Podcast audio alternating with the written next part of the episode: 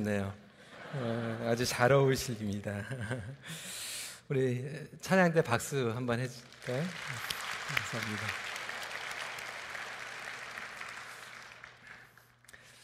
예수님이 오신 목적은 방문이 아니라 거주하시기 위함이었습니다. 어, 단지 목적을 이루시기 위해서 아, 잠시 방문하신 것이 아니라고 하는 거죠. 이것은 이제 영어로는 어, 차이점이 있는데 vegetation과 habitation이라고 차이를 두고 있습니다. 예를 들어서 제가 여러분 집에 신방을 하면 그것은 vegetation입니다. 어, 때로는 한국에서 우리 친척들이 아니면 우리 부모님들이나 가족들이 잠깐 여름이나 겨울에 와서 며칠 그리고 또 몇달 어, 계시는 경우들이 있죠. 어, 그렇지만 그분들이 방문하신 거기 때문에 우리는 압니다. 곧 다시 돌아가실 것을. 어, 그런데 이 habitation이라고 하는 것은 잠시 방문하는 것이 아니라 끝이 없이 영구적으로 stay 하는 것을 이야기하고 있습니다. 그러니까 예수님께서는 우리의 삶 가운데에서 잠시 동안 찾아오신 것이 아니라 우리의 삶 가운데에서 영구히 거하시기 위해서 오셨다라고 하는 것이죠. 마태복음 1장 23절에 이렇게 선포하고 있습니다. 보라 처녀가 잉태하여 아들을 낳을 것이요 그의 이름은 임마누엘이라 하리라 하셨으니 이를 번역한즉 하나님이 우리와 함께 계시다 함이라 말씀하고 계십니다. 그러니까 우리가 어디에 있든지 상관이 없이 동행하시고 우리 안에 내주하시며 거하고 계시는 하나님이 임마누엘 하나님이라고 하는 것이죠. 이것이 바로 성육신의 비밀이고 성육신의 복음인 것입니다. 임마누엘 하나님이라고 하는 것은 이 크고 놀라우신 이 초월성을 가진 하나님께서 우리에게 친밀성을 가지고 다가오셨다. 그래서 transcendent God이 immanent God으로 초월의 하나님이 친밀한 하나님으로 우리에게 오셨다라고 하는 것을 의미 하고 있습니다. 이제 캐나다에서 이제 고등학교를 다니면서 고등학생들이 반드시 읽어야 될 책 가운데에서 Black Like Me라고 하는 책이 있습니다. 그 표지 한번 보여주시고요. 이 사진에 나와 있는 것 같이 Black Like Me는 어떤 책이냐면 존 하워드 그리핀이라고 하는 미국의 달라스에서 태어난 백인이 아무리 인종차별에 대해서 조금 저항을 하고 싸우려고 해도 본인은 백인으로 태어나서 자랐기 때문에 흑인들이 겪고 있는 어려움들을 알지 못하니까 6주 동안에 흑인으로 변장을 해가지고 미국의 가장 이 racism으로 인종차별로 심한 아르칸사스나 뭐 이 알라바마 뭐 이런 지역들을 다니면서 6주 동안 생활을 하면서 실제적으로 이 흑인들이 겪는 인종 차별에 대해서 겪은 그 모든 내용들을 써놓은 책입니다. 이 책이 60년 전에 나왔을 때 미국은 그리고 캐나다는 온 너무나도 큰 충격에 아, 쌓여 들어가게 되는 거죠.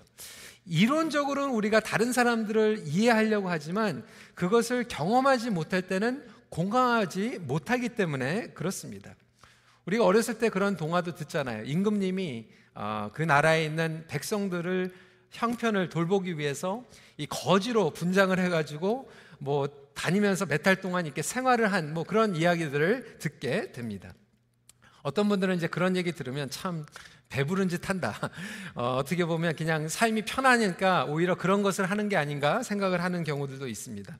근데 놀라운 복음은 무엇이냐면 예수님께서는 이 백인이 흑인의 변장을 하고 6주 동안 생활하신 것이 아니고 임금님이 그냥 백성들의 어려움을 살펴보기 위해서 몇 달 동안 고생한 것이 아니라 인간의 몸으로 오셨다라고 하는 거예요. 임시적인 방문이 아니라 영구히 거하시기 위해서 오셨다라고 하는 거죠. 그러니까 다른 종교에서는 찾아볼 수도 없고 이해할 수도 없는 충격적인 사건이 바로 이 성육신의 사건입니다. 그리고 그분이 우리 안에 내주하고 계십니다. 새로운 일들을 해나가고 계십니다. 오늘 말씀을 통하여서 저는 예수님께서 우리의 삶에 거하신다라고 하는 것은 무엇을 의미하는가 나눠 보기를 원합니다. 첫 번째로 예수님은 우리를 부끄러워하지 않으십니다. 어, 팀 켈러 목사님이 쓰신 예수 예수라고 하는 책을 보면 목사님께서 하늘 영광을 내려오고 낮은 땅으로 찾아오신 예수님에 대해서 이야기하고 있습니다. 근데 분명하게 우리가 꼭 잊지 말아야 되는 것은 예수님은 절대로 우리를 부끄러워하지 않는다라고 하는 거죠. 수치스럽게 생각하지 않으신다라고 하는 것입니다. 마태복음 1장에 기록되어 있는 예수님의 족보만 봐도 그렇습니다. 그 당시에는 족보에 여자들의 이름이 등장하지 않았습니다. 그런데 이상하게도 예수님의 이 마태복음 1장의 족보를 보면 여인들이 등장을 합니다.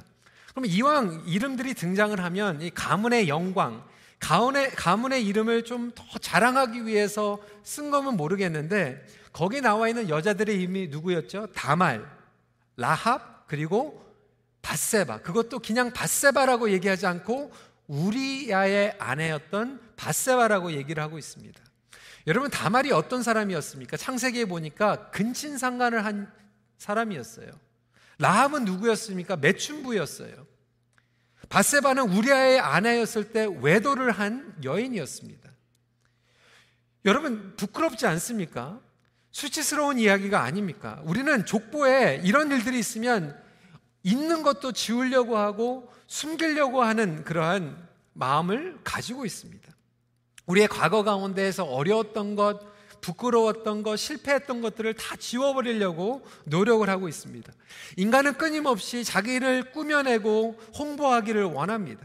학력과 경력과 배경과 뭐 인맥들을 홍보하고 조금이라도 부끄러운 것이 있으면 숨기고 없애려고 합니다. 예수님께서는 우리의 과거에 이런 모든 부끄러운 것과 수치스러운 것들을 이미 아시고 절대로 우리를 창피해하지 않으시는 분이라고 하는 것입니다. 집에 부끄러운 이야기를 그렇게 일부러 끄집어낼 필요가 없는데 될 수 있으면 번듯한 집안에서 태어나셔서도 좋을 텐데 예수님께서는 우리에게 이 땅에 복음으로 찾아오셨다라고 하는 것입니다. 계속해서 팀 켈러 목사님은 그 책에서 얘기하는 것이 예수님은 good news로 오셨지 good advice로 오신 게 아니라고 하는 거예요. 여러분 좋은 조언, 조언이 아니라 복음은 좋은 소식입니다. 우리에게 조언을 주시기 위하셨다라면 단순히 하늘 보좌에서 이거는 이렇게 해라, 저거는 저렇게 해라라고 말씀하시면 끝나는 것입니다. 그런데 예수님의 성육신의 이 복음을 보면 우리에게 그냥 말씀만 하신 것이 아니라 우리를 부끄러워하지 아니하시고 우리의 과거의 죄와 어둠들을 다 이해하시고 공감하시는 예수님이라고 하는 것을 알게 됩니다. 오늘 본문은 예수님의 탄생뿐만이 아니라 예수님의 전생애가 그랬다라고 하는 거예요. 공생애를 시작하시면서도 우리의 더러운 죄와 허물을 부끄러워하지 않으시고 오히려 함께 공감 해 주십니다. 이걸 영어로 identifying이라고 얘기를 하고 있습니다. 함께 공감하다. 누추하고 죄와 어두운 가운데 있는 우리의 죄를 아이덴티파이 하시는 거예요. 공감하시는 것입니다. 사실 그러면서 요한의 세례를 받으십니다. 여러분 요한의 세례는 어떠한 세례였습니까? 죄인들이 받는 세례였어요. 죄 사함을 받는 세례였습니다. 마가복음 1장 4절 말씀 한 목소리로 읽어 보겠습니다. 시작. 세례 요한이 광야에 이르러 죄 사함을 받게 하는 회개의 세례를 전파하니라고 했습니다. 근데 예수님께서는 죄가 없으신 분이에요. 근데 왜 굳이 죄 사함을 받는 세례를 받으십니까? 죄가 없으신데. 그것은 분명한 이유였습니다. 우리가 죄를 가지고 있기 때문에 우리의 죄를 창피하지 않으시고 부끄러워하지 않으시고 그 죄를 함께 공감하시기 위해서 오셨다라고 하는 것입니다. 예, 연초에 저희 교회 어느 한 장로님께서 아, 몸이 편찮으셔가지고 병원에 입원하게 되었습니다. 어, 병원에 입원하셨을 때 제가 신방을 하게 되면서 그 장로님께서 저에게 이렇게 말씀하시는 거예요. 목사님, 제가 예전에 초원 장로였을 때는 그냥 장로이기 때문에 또 맡았기 때문에 신방을 했습니다. 근데 제가 정말로 병에 걸리고 병원에 가가지고 입원을 하다 보니까 이제는 정말로 아픈 성도들을 공감할 수 있게 되었습니다. 우리가 이론적으로 아는 것과 직접 겪으면서 공감하는 것은 정말로 다른 이야기입니다. 몇 달 전에 저희 교회 어르신 한 분이 어, 대상포진이 걸리셔가지고 싱글이 걸리셔가지고 교회를 한동안 못 오셨대요. 그러면서 이제 저한테 얘기를 하는 거예요. 본인이 대상포진에 걸려가지고 기도를 하셨대요. 우리 노 목사님도 좀 대상포진에 걸리게 해주세요. 우리 나이 든 우리 사람들이 정말 얼마나 아픈지 조금 이해를 좀 해야 되지 않을까. 제가 그 얘기를 들으면서 조금 충격을 받았는데 한쪽으로는 아 그러면서 정말 내가 공감이 더 필요하구나 또 이런 생각도 해보게 되었습니다. 근데 여러분 우리가 질병만이 아니에요. 우리가 고난과 어려움 가운데 우리의 과거와 어두움 가운데에서 우리가 주님 앞에 나가지 못할 때가 있지 않습니까? 그런데 분명한 것은 여러분들이 혼자가 아니라고 하는 거예요. 정말로 다른 사람들에게 부끄럽고 창피해서 내놓지 못하는 그 내용까지도 예수님께서는 너무나도 깊이 알고 계시고 그것을 공감하고 계시고 가장 중요한 것은 절대로 여러분들을 그냥 놔두지 않는다라고 하는 것입니다. 여러분 혹시 이번 크리스마스 때 나는 혼자다. 내가 어렵게 겪고 있는 것이 아무도 알지 못한다. 정말 우울증에 걸려 있고 어두운 가운데 있고 정말 신흥 가운데 있는 성도들이 계신다라고 한다면 정말로 성육신의 이 복음이 이론적으로 다가오는 것이 아니라 내가 너를 알고 있다. 내가 너가 겪고 있는 것을 공감하고 있다. 내가 그것을 해결해 주길 원한다라고 하는 주님의 음성을 들을 수 있는 저와 여러분들이 되시길 간절히 소원합니다. 우리는 주님께서 우리를 아픔과 공감하고 이해하시는 주님이라고 하는 것을 알 때 우리의 마음을 활짝 열을 수 있습니다. 여러분, 하나님께서는 우리를 찾아오셨습니다. 그리고 공감해 주십니다. 그리고 부끄럽게 여기는 분이 아니에요. 그러면서 찾아오신 것만이 아니라 우리의 문제를 해결해 나가기 시작합니다. 가장 중요한 것은 예수님께서는 근본적인 죄의 문제를 해결해 주십니다. 제가 LA에서 사역을 할 때 처음에 이제 중고등부 사역을 했습니다. LA는 날씨가 참 좋아요. 그래서 겨울에도 참 낮에는 따뜻합니다. 반팔 입고 다니고. 여름에는 굉장히 덥습니다. 막 heat wave가 오면은 정말 안에서 얼마나 더운지 몰라요. 그때 제가 중고등부 사역을 하는데 그 조그만 예배실에서 한 100명이 넘는 중고등부 아이들이 막 예배를 드리다 보니까 여름에 땀이 막 나는 거예요. 더운데 그때 AC가 고장이 나가지고 아이들이 더 힘든 상태였습니다. 저도 땀을 막 줄줄 흘리면서 이제 설교를 하고 있는데 그날 교회 아, 강사 목사님이 오셔가지고 설교를 하는 날이라서 담임 목사님께서 저희 중고등부 예배를 드리는데 뒤에 앉아가지고 같이 예배를 들으셨어요. 아마 저도 땀을 막 흘리고 아이들이 땀을 흘리는 것을 보고 가셨던 것 같아요. 그 다음 주에 아무 말도 안 했는데 그 다음 주에 중고등부실에 에어컨이 새로 달리게 됐습니다. 그러니까 한 번만 방문을 해도 이런 변화가 있는 거예요. 여러분 유럽에 가니까요 교황이 한 번만 묵고 가도 호텔이 바뀝니다. 근데 우리 만왕의 왕 예수님께서 오셨을 때 한 번만 방문하신 것이 아니라 우리의 삶 가운데서 거하기 시작하면 근본적으로 변화가 일어나기 시작한다라고 하는 거예요. 그래서 그 근본적인 변화는 무엇이냐면 죄의 뿌리를 해결해 주시고 죄의 문제를 해결해 나가기 시작하십니다. 인간의 근본적인 문제는 죄의 문제이기 때문에 그렇습니다. 29절 말씀을 보니까 보라 세상 죄를 지고 가는 하나님의 어린 양이도다라고 이야기를 하고 있습니다. 그러니까 예수님께서는 단순히 우리의 죄의 책임만 지시는 것이 아니라 해결해 주시는 분이에요. 이게 하나님께서 거주하시는 놀라운 기쁨이에요. 우리를 창피하지 않고 찾아오시고 우리의 삶 가운데서 거하시면서 클린업을 하기 시작하세요. 청소하기 시작하세요. 죄를 깨끗하게 해결해 주십니다. 그래서 가장 놀라운 은혜 중에서 하나는 바로 죄 사함의 은혜인 줄 믿으시기 바랍니다. 그러니까 병을 고쳐 주세요. 악한 영들을 쫓아내세요. 우리의 관계를 회복시켜 주세요. 우리에게 꿈을 주세요. 그 모든 것들도 하시지만 그거보다 가장 놀라운 복음은 죄 사함의 복음이라고 하는 것입니다. 마가복음 2장에서도 중풍병자를 고쳐 주시는데 그 병을 고쳐 주시기 위해서 먼저 죄 사함에 대해서 말씀하고 계십니다. 마가복음 2장 5절입니다. 작은 자야 내 죄 사함을 받았느니라. 죄 사함의 역사를 경험하시는 저와 여러분들에게 간절히 소원합니다. 어떠한 죄를 얘기합니까? 행동적인 죄뿐만을 얘기하는 것이 아니라 인간의 죄의 뿌리는 근본적으로 뭐냐면 내가 주인이 되는 거예요. 내 마음대로 하는 거예요. 아담의 죄의 DNA는 바로 그것이었습니다. 하나님께서 모든 것들을 주셨는데도 불구하고 내가 하나님의 자리를 넘보는 것이 죄의 뿌리이기 때문에 그렇습니다. 그러니까 자기 왕국을 세우려고 하는 것이 죄의 뿌리예요.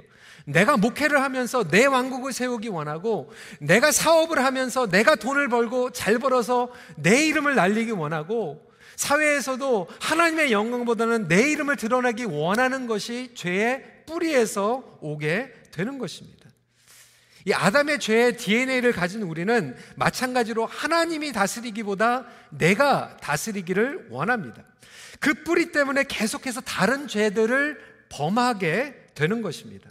하나님의 관계와 장애물이 되어 버린 것이죠. 그래서 복음은 근본적으로 그것을 다루고 해결하는 능력입니다. 거하심이라고 하는 것은 다스림을 말합니다. 삶의 패턴과 우선순위가 뒤집어지게 됩니다. 잠시 방문을 오면 바뀌지가 않아요. 그런데 영구히 우리 삶 가운데에서 거하게 되면 모든 것들이 영구적으로 바뀌게 됩니다. 예수님께서는 어린 양으로 오셨습니다. 그리고 십자가의 보배 피로써 우리의 죄를 완전히 해결해 주셨어요. 이것을 신학적인 용어로 propitiation이라고 이야기를 합니다. 그러니까 죄의 벌만 감당하신 것이 아니라 죄의 뿌리까지 해결을 해 주시는 것입니다. 우리가 반드시 기억해야 될 것은 물론 우리가 연약한 사람들에게 다가가고 안 믿는 사람들에게 다가가서 임재 사역을 하는 것은 너무나도 중요합니다. 안 믿는 사람들과 시간을 보내야 됩니다. 어저께도 저희 교회에서 아프간 가족들을 초청을 해가지고 식사 대접을 했어요.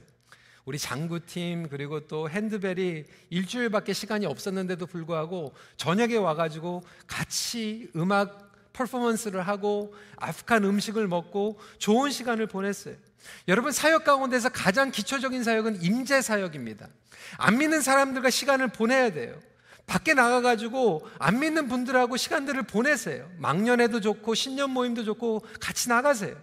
아이덴티파이를 하는 것은 너무나도 중요합니다. 그런데 많은 크리스천들이 문제가 뭐냐면 아이덴티파이를 하고 공감을 하고 시간을 보내는데 그 다음 단계로 못 가는 거예요. 그 다음 단계는 무엇입니까? 죄사함의 복음을 전해야 되는 거예요. 예수님의 피 묻은 복음을 전해야 되는데 우리는 시간은 보내고 재미는 있었는데 같이 울고 웃고는 했는데 복음을 선포하지 못하는 거예요. 어떤 선교사님들은 나중에 정말로 힘든 지역에 가가지고 거기에 못 사는 사람들과 가난한 사람들과 같이 살면서 임재 사역을 하는데 죄 사함의 복음은 전하지 못해요.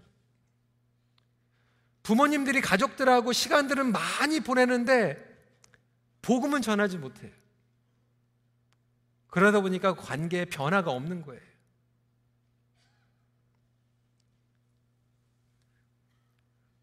이 죄의 뿌리가 해결이 되지 않, 다 보니까 공감을 하고 감동은 있는데 예배 가운데에서 신나는 것도 있고 감사도 있는 것 같은데 이 뿌리 가운데서 아직도 여전히 우리의 미움과 증오,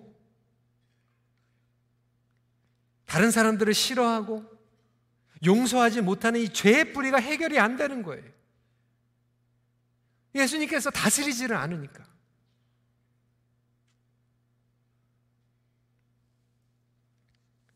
사연성들 혹시 2018년도를 보면서 저와 여러분들에게 근본적으로 뿌리부터 해결돼야 될 부분들이 있지는 않습니까?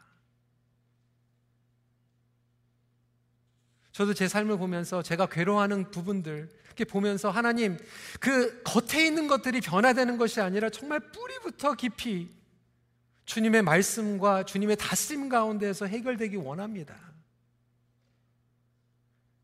저만의 기도가 아니라 저와 여러분들 그리고 여러분들의 그 가족 가운데 있는 그 다이내믹이 있을 거 아니에요. 패턴이 있을 거 아니에요.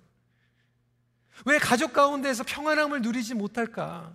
왜 내가 하나님을 계속해서 신뢰하지 못할까? 뿌리가 있을 거예요. 예수님께서 여러분 삶 가운데서 거하실 때 그 뿌리부터 치유받고 해결받는 놀라운 역사가 일어나기를 소원합니다. 마지막 포인트입니다. 예수님은 은혜와 진리로 충만하게 채워주십니다. 그러니까 우리를 창피하지 않고 찾아오시고요.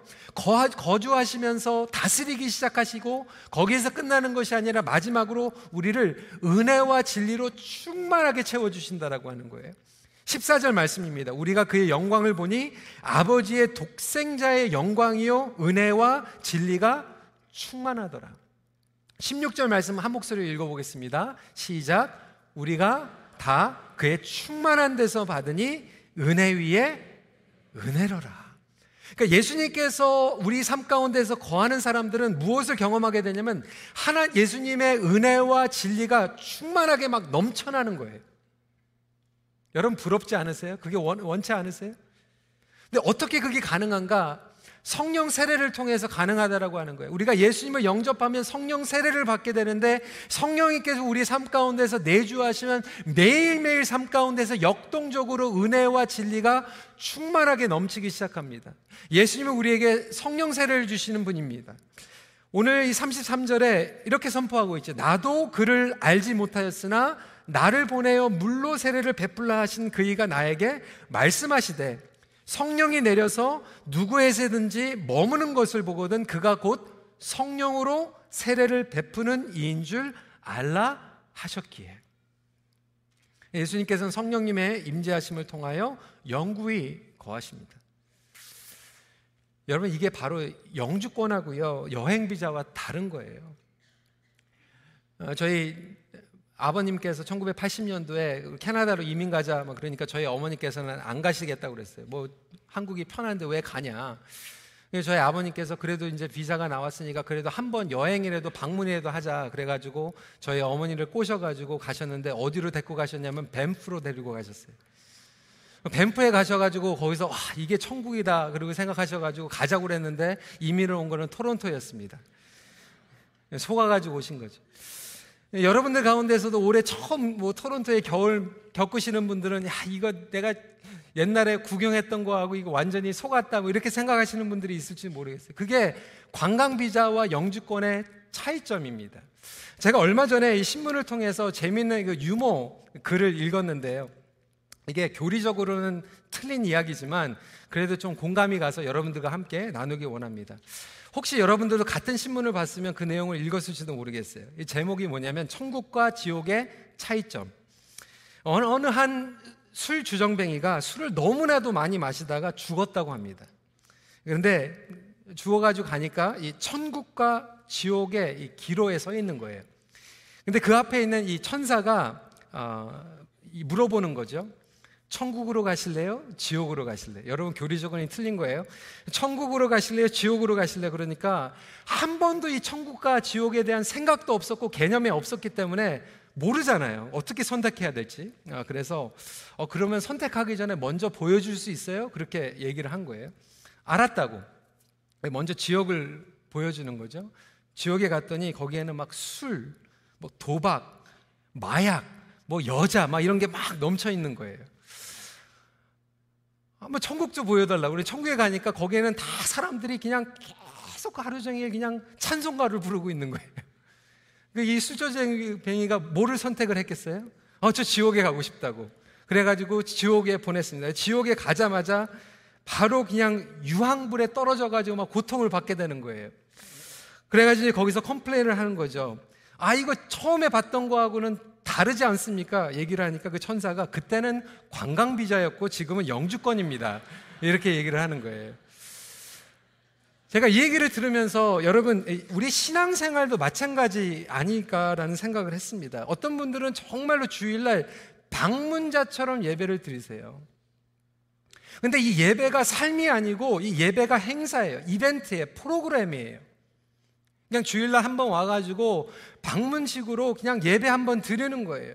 찬송가 부르는 거예요. 그냥 말씀 듣고 재미가 있고 뭐 감동이 있고 좀 찔리는 마음도 있는데 하나님께서 우리의 삶 가운데서 영구히 거하시기 시작하시면 우리의 삶이 녹아 들어가기 시작하고 우리가 예배를 프로그램으로 행사로 드리는 것이 아니라 우리가 예배자가 되는 거예요. 그래서 매일매일 은혜가 철철철 넘치고 진리 가운데에서 거하기 시작합니다.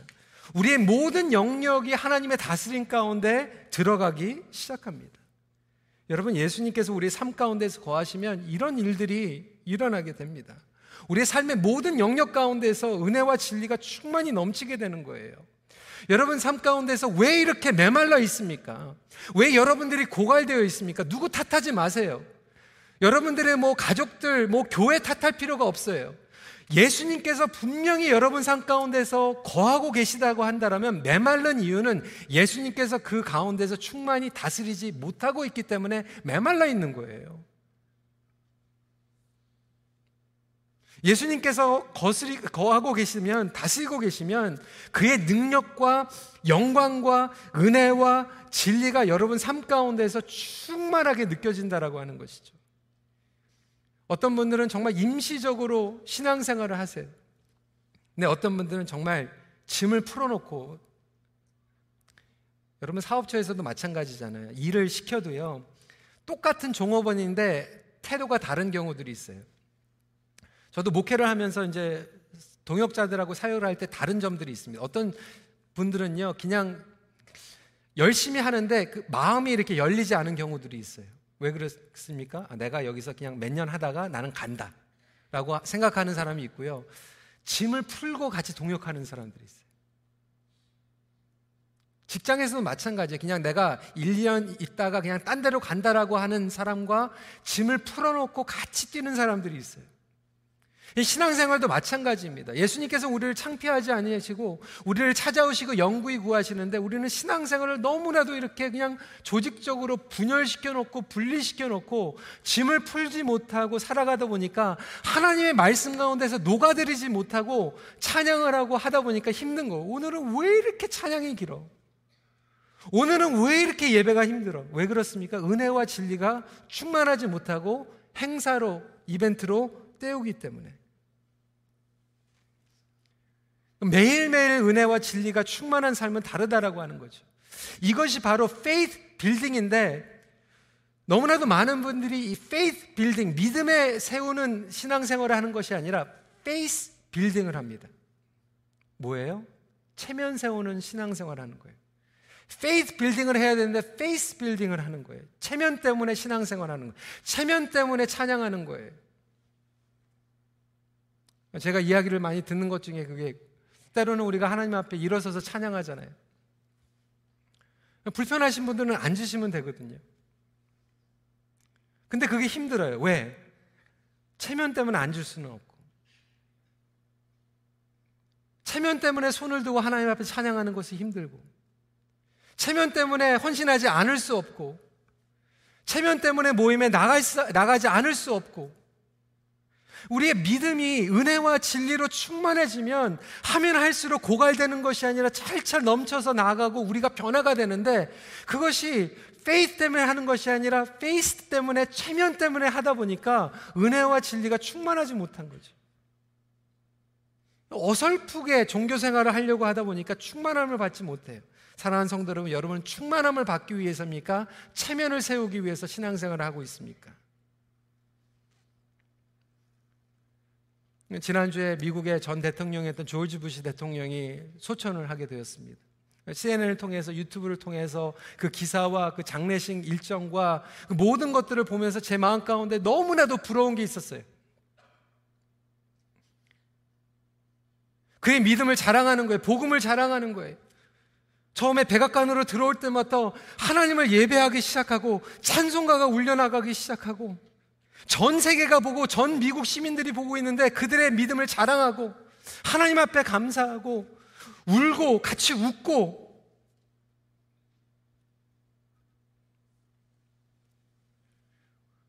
우리나라 같았으면 난리 났을 것 같아. 남의 눈치 보고 정치적으로 계산하고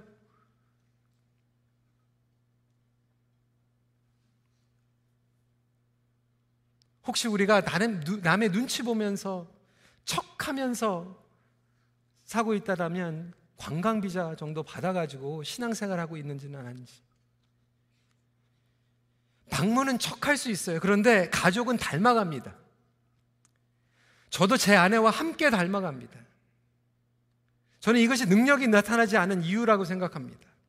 정말로 예수님께서 그 안에 거하고 다스리고 계시다라고 하면 어떻게 10년 동안, 20년 동안 똑같은 사람을 계속해서 증오하고 살 수 있어요? 어떻게 그렇게 분노와 쓴뿌리 가운데서 해결되지 않으면서 살아갈 수 있어요? 어떻게 그 사람을 계속해서 뒤에서 백스텝 하면서 싫어하면서 살아갈 수 있어요? 저는 불가능하다고 생각해요.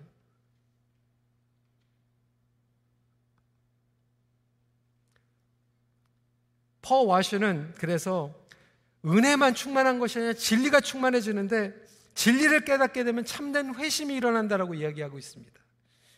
그의 책에 회심이라고 하는 책에서 참된 회심의 여덟 가지 특징에 대해서 이야기하고 있어요. 무엇입니까? 첫 번째로 생각이 변화한다. 정말로 회개한 사람은요, 생각부터 바뀝니다. 내가 생각이 안 바뀌고 있다라고 하는 것은 정말 진리를 못 깨달은 거죠. 내 진리를 아직 고집하고 있는 거죠. 두 번째로 죄를 슬퍼합니다. 세 번째로 죄를 인정하고 고백합니다. 네 번째로 죄에서 돌이킵니다. 다섯 번째로 자기의 의와 행위를 부인하기 시작합니다. 여섯 번째로 하나님께 돌아섭니다. 일곱 번째로 복종합니다. 여덟 번째로 회심이 지속적으로 더욱 깊어집니다. 사랑하는 성도 여러분, 혹시 우리에게 이러한 특징들이 일어나고 있습니까? 내가 신앙생활을, 교회 생활을 20년, 30년 했는데 왜 체면국익에 왜 나에게 직분 안 줘? 이게 아니라 내가 신앙생활을 20년, 30년 했으면 정말로 회개가 깊어지고 정말로 은혜가 깊어지고 정말로 진리가 깊어지고 있는가? 진리로 인하여서 성화되지 않고 있는 모습들. 끊임없이 이 죄 문제, 나의 고집이 해결되지 못하고 있다라고 한다면 성령님께서는 우리 안에 거주하고 계시면서 괴롭게 만드시고 회개를 통하여서 청소해 주시고 충만케 해 주심을 믿으시기 바랍니다. 어떤 분들은 교회 생활 이렇게 생각하세요. 처음에 시작하던 초보로 복음 듣고 영접하고 그 다음 단계로 이제 양육받고 그 다음엔 직분 받고 여러분 절대로 안 그렇습니다. 복음은요. 복음을 듣는 순간 예수님을 영접하고 그 예수님 안에서 깊어지는 가운데서 양육받고 깊어지는 가운데서 섬기는 거예요. 깊어지고 충만하지 못하는 가운데서 훈련받으면 머리만 커지고 깊어지지 않는 가운데서 섬기니까 메말라지는 거예요. 결혼 생활도 마찬가지 아닙니까? 우리 특별히 남자들은요, 목적 중심으로 살아가다 보니까 많은 자매들이 complain 하잖아요. 우리 남편 바뀌었다고. 결혼 전에는 막 꽃도 사줬는데 신혼여행 갔다 오니까 막 꽃도 안 사준다고. 왜 그렇습니까? 남자들은 목적 지향형이에요. 결혼하기 전까지는 저 여자를 내 아내로 만들어야 되니까 열심히 하다가 이제 아내가 됐으니까 이제 그다음부터는 딴 걸로 가는 거거든요. 뭐 직장, 성공, 야망, 다음 단계로 가는 거예요. 근데 여러분 온전한 결혼 생활이란 무엇입니까? 결혼하고 부부가 하나가 돼서 같이 동역하고 하나가 돼서 고민하고 하나가 돼서 문제들을 해결해 나가는 거죠. 우리 학생들도 마찬가지예요. 내가 예수님을 영접하고 정말로 그리스도의 제자가 되었다 하면 제자이기 때문에 학교에 가는 거고 제자이기 때문에 직장을 가야 되는 거고 제자이기 때문에 정말로 신앙생활을 돌릴 수 있는 자매 그리고 사람을 만나는 거예요. 점점 신앙생활을 하면 할수록 복음은 우리를 깊게 만들고 회개도 깊게 만들고 은혜도 깊어지고 진리도 깊어지는 충만함이 저와 여러분들 삶 가운데 일어나길 간절히 소원합니다. 그때 우리가 충만함을 경험하게 되는 거죠. 오늘날 교회 모습이 이래야 되지 않습니까? 저와 여러분들이 함께 모이면 교회가 충만해야 되지 않습니까? 이런 모습으로 성육신적인 사명을 우리가 감당해야 되는데 오히려 우리는 장애물이 되고 있어요.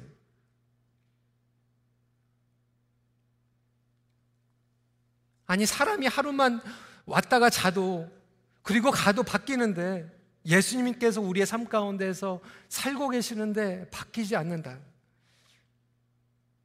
당연히 일어나야 될 변화들이 우리 삶 가운데서 일어나고 있지 않다라면 저와 여러분들이 다시 한번 주님 앞에 우리의 삶을 점검하며 나아가기를 소원합니다. 말씀을 정리합니다. 예수님의 거하심을 통하여 진리와 은혜로 충만케 되는 삶을 누리십시오. 이 시간에 함께 기도하겠습니다. 오늘 세 가지 기도 제목을 가지고 함께 기도하길 원하는데요. 첫 번째로 혹시 여러분 가운데에서 정말 외롭고 혹시 여러분들이 고민하고 있는 그 죄 그리고 수치스러움, 창피한 것들 아무도 알지 못해서 정말 여러분 가운데서 끙끙 앓고 있고 혼자라고 생각하시는 분들 여러분 하나님은 절대로 여러분들을 부끄러워하지 않으세요. 그리고 그냥 놔두지 않으세요. 여러분들에게 찾아가십니다. 여러분 그 주님 앞에 여러분들의 마음을 활짝 여세요. 주님, 제가 혼자인 것 같이 느껴졌습니다. 하지만 우리를 찾아오시고 우리를 다가오시는 그 주님, 주님을 더욱더 가까이 만나기를 원합니다. 두 번째로 똑같은 그 죄의 문제, 그 죄의 뿌리 때문에 아직도 정말 해결되지 못한 그런 영역들이 있다라고 한다면 주님 나의 죄를 사하여 주세요. 그리고 내가 정말로 치유받고 회개하길 간절히 원합니다. 그리고 주님 2018년도를 마감하고 2019년도를 맞이하기 전에 정말 자유하기를 원합니다. 주님 내가 똑같은 문제 때문에 계속 걸립니다. 주님 내 안에 거하고 계시는 주님께서 다스려 주셔서 그 부분들이 정말 해결받고 근본적으로 바뀌고 근본적으로 해결받을 수 있도록 오 성령님 저를 불쌍히 여겨 주시고 역사하여 주시옵소서. 마지막으로 주님 매일 충만함을 받게 하여 주시옵소서. 주님의 은혜와 주님의 진리 가운데에서 주님과 날이 가면 갈수록 더욱더 기뻐지는 그러한 은혜를 누리게 하여 주시옵소서 이 세 가지 기도 제목을 가지고 함께 기도하도록 하겠습니다. 기도하시겠습니다. 아버지 하나님 감사